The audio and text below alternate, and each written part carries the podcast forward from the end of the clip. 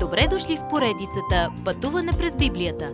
Това е едно пътешествие, което ни разкрива значението на библейските текстове, разгледани последователно книга по книга.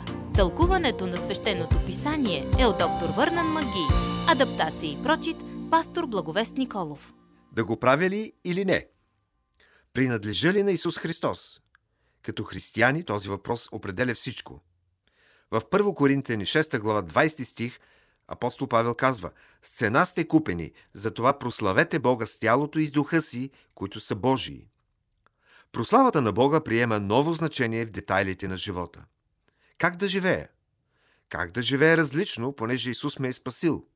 Павел казва, че той е отделен за Божието благовестие. Какво значи да си отделен?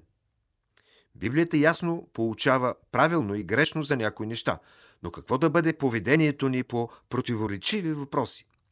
Как да живее християнин в сивите области? Божието Слово полага три водещи принципа за живот, отделен и радостен за Бога. Принцип номер едно – убеждение. Всеки да бъде напълно уверен в своя ум. Римляни 14 глава 5 стих. Убеждението значи, че сте напълно уверени в своя ум, че можете да му се предадете напълно без задръжки. Ако можете да участвате в нещо и поддържате близко взаимоотношение с Христос, то не е грешно за вас. Сърцата ни определят поведението ни. Един ден ще дадем равносметка за живота ни. Всяка дума, всеки избор. Твърде често се опитваме да седим на два стола, да се опитваме да живеем според света и според Бога. Също така, трябва да влагаме енергията си и да мислим по начин, който ще ни помогне да се разбираме помежду си. Бог действа в живота на всеки един от нас, макар и по своя график. Уважавайте това, което Бог върши в живота на другите. Избягвайте това, което съблазнява друг християнин и се фокусирайте вместо това върху това, което изгражда събратята по вяра. Не знаете как Бог действа в сърцето на друг. Бъдете уверени, че това, което правите, е угодно на Бога. Това правилно ли е да го върша? Мога ли да го върша с вълнение, очакване и радост? Принцип номер две. Съвест. Когато Божието Слово не е говорило по даден проблем, поканете съвестта си да го оцени като правилно или грешно завършене. Съвестта ви помага да се държите по начин, който съответства на вярванията ви. Ако начинът ви на живот не е в съответствие с вярванията ви, тогава грешите. Ослушвайте се за подбужденията на Святия Дух относно сивите области и как да ходите с вяра. Принцип номер 3. Съобразителност.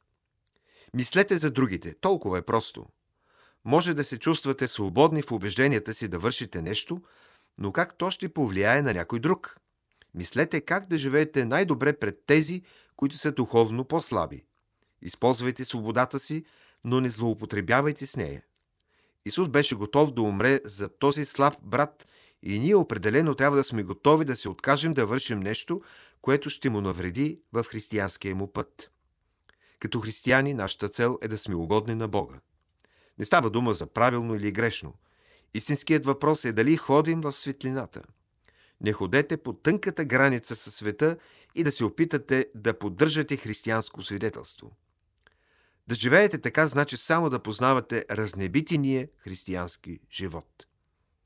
Когато ходите в светлината, вие показвате на другите пътя към Исус. Уважаеми слушатели, вие чухте една от програмите в поредицата Пътуване през Библията. Ако ви е допаднало изучаването, заповядайте на www.ttb.bible, където има много и различни програми на български язик. Ако свалите нашето мобилно приложение от ttb.bible, ще получите достъп до систематично изучаване на всяка книга от Библията. Разкажете ни как Божието Слово променя вашия живот, като ни пишете на електронната ни поща info at studio865.org или в нашата фейсбук страница Пътуване през Библията.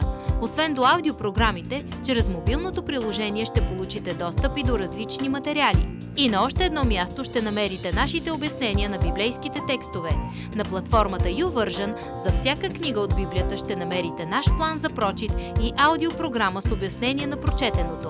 Благодарим ви и до нови срещи в онлайн пространството!